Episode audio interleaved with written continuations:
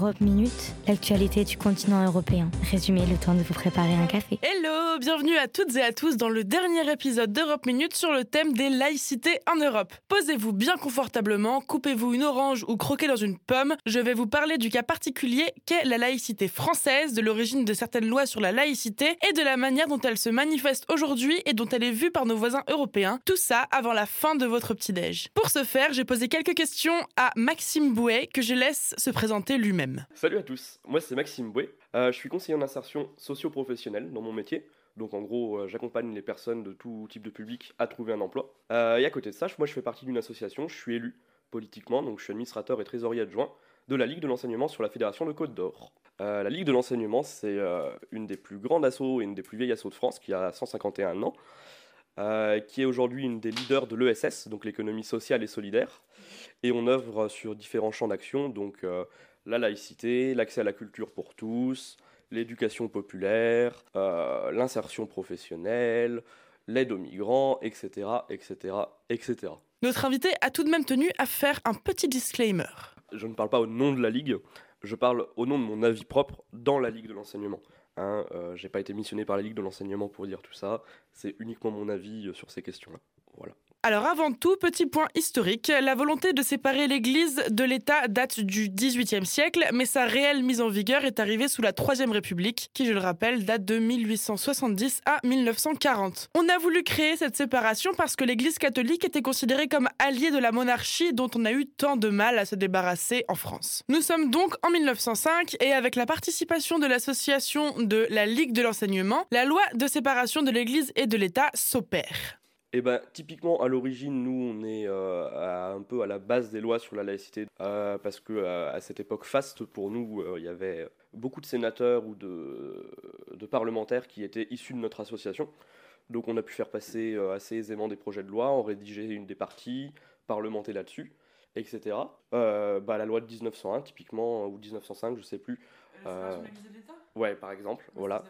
Exactement, donc ça c'est nous qui sommes à l'origine du texte. Euh, en tout cas, les, les membres de l'assaut qui étaient au- à l'Assemblée parlementaire. Un article de The Economist nous rappelle que cette séparation s'est faite parfois de manière violente. Des couvents et écoles religieuses ont été fermés de force et, je cite, des centaines de prêtres ont fui le pays. La laïcité en France est d'abord érigée en quelque sorte contre la religion catholique et désormais, et depuis l'affaire du voile de 1989 où trois jeunes filles ont été exclues de leur collège parce qu'elles avaient refusé de retirer leur hijab en classe, la laïcité a commencé à s'ériger contre une autre religion, l'islam. Évidemment, pas de manichéisme ici. Quand je dis contre une religion, c'est simplement parce que les questions de la laïcité reviennent en vigueur quand des débats sociétaux éclatent sur telle ou telle affaire à propos de telle ou telle religion. Cette affaire du voile donc de 1989 a fait réagir la politique et en mars 2004, sous les gouvernements de Jacques Chirac, une loi entre en vigueur. Dans les écoles, les collèges et les lycées publics, le port de signes ou tenues par lesquelles les élèves manifestent ostensiblement une appartenance religieuse est interdit. Le règlement intérieur rappelle que la mise en œuvre d'une procédure disciplinaire est précédée d'un dialogue avec l'élève. En 2010, le gouvernement de Nicolas Sarkozy va même plus loin. En octobre, une loi passe. Elle stipule que nul ne peut dans l'espace public porter une tenue destinée à dissimuler son visage. L'espace public est constitué des voies publiques ainsi que des lieux ouverture au public ou affectés à un service public. L'interdiction prévue à l'article 1er ne s'applique pas si la tenue est prescrite ou autorisée par des dispositions législatives ou réglementaires, si elle est justifiée par des raisons de santé ou de motifs professionnels ou si elle s'inscrit dans le cadre de pratiques sportives, de fêtes ou de manifestations artistiques ou traditionnelles. On voit donc que cette loi ne vise pas explicitement le port de la burqa intégrale, mais étant parfois surnommée la loi sur la burqa et étant survenue dans des circonstances de débat public sur le port de la burqa intégrale et sur le niqab, qui couvre le visage pour n'en montrer que les yeux, on peut penser que cette loi est liée au port de la burqa dans l'espace public. Cette loi a également été adoptée par la Cour européenne des droits de l'homme en juin 2014. Avec tout ça, il faut dire que nos voisins européens nous trouvent parfois quelque peu limite limite, comme le souligne un article de l'hebdomadaire britannique, encore une fois The Economist, qui dit, je cite, Pour les défenseurs du multiculturalisme, de telles mesures sont des atteintes flagrantes à la liberté religieuse. En France même, certains groupes accusent régulièrement le gouvernement, quel qu'il soit, d'instrumentaliser la laïcité d'une façon qui légitime l'islamophobie. Sommes-nous islamophobes? À travers les actions menées par la Ligue de l'enseignement, j'ai demandé à Maxime Bouet s'il avait ressenti une attention particulière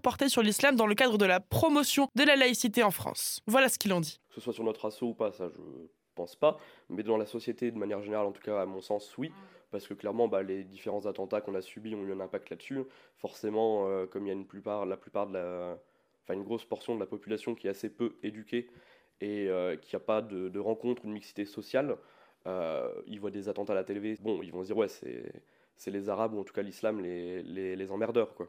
Donc c'est sûr que ça crée un, un mouvement, on va dire, euh, de polémique là-dessus. Alors évidemment, encore une fois, tout cela est à nuancer. Je ne suis pas en train de dire que les Français sont islamophobes, loin de là. Le fait que la France ait été victime d'un certain nombre d'attentats revendiqués par l'islamisme radical mène à un certain nombre d'amalgames et de peurs. C'est une réaction prévisible et malheureusement assez inévitable. Parenthèse fermée, j'aurai encore mille choses à vous dire sur ce sujet que je trouve extrêmement intéressant, mais j'arrive à court de temps, alors place au récapitulatif. C'est parti. Depuis la séparation législative de l'Église et de l'État en 1905, loi appuyée par l'association La Ligue de l'enseignement, le combat pour la laïcité et surtout sur ce qu'est la laïcité n'a cessé de faire débat. En France, on a une vision un peu particulière de la laïcité puisqu'elle tend à effacer un maximum la religion de la sphère publique, c'est-à-dire des institutions publiques qui dépendent de l'État, étant donné qu'il est inscrit dans notre constitution qu'il est laïque. En plus de cela, des lois appliquées dans des contextes de débats sociétaux portant sur le port du voile ont même été considérées comme islamophobes par certains. Ces lois en tant que telles sont totalement neutres, c'est le contexte dans lequel elles ont été faites qui attise la critique de certains ou certaines.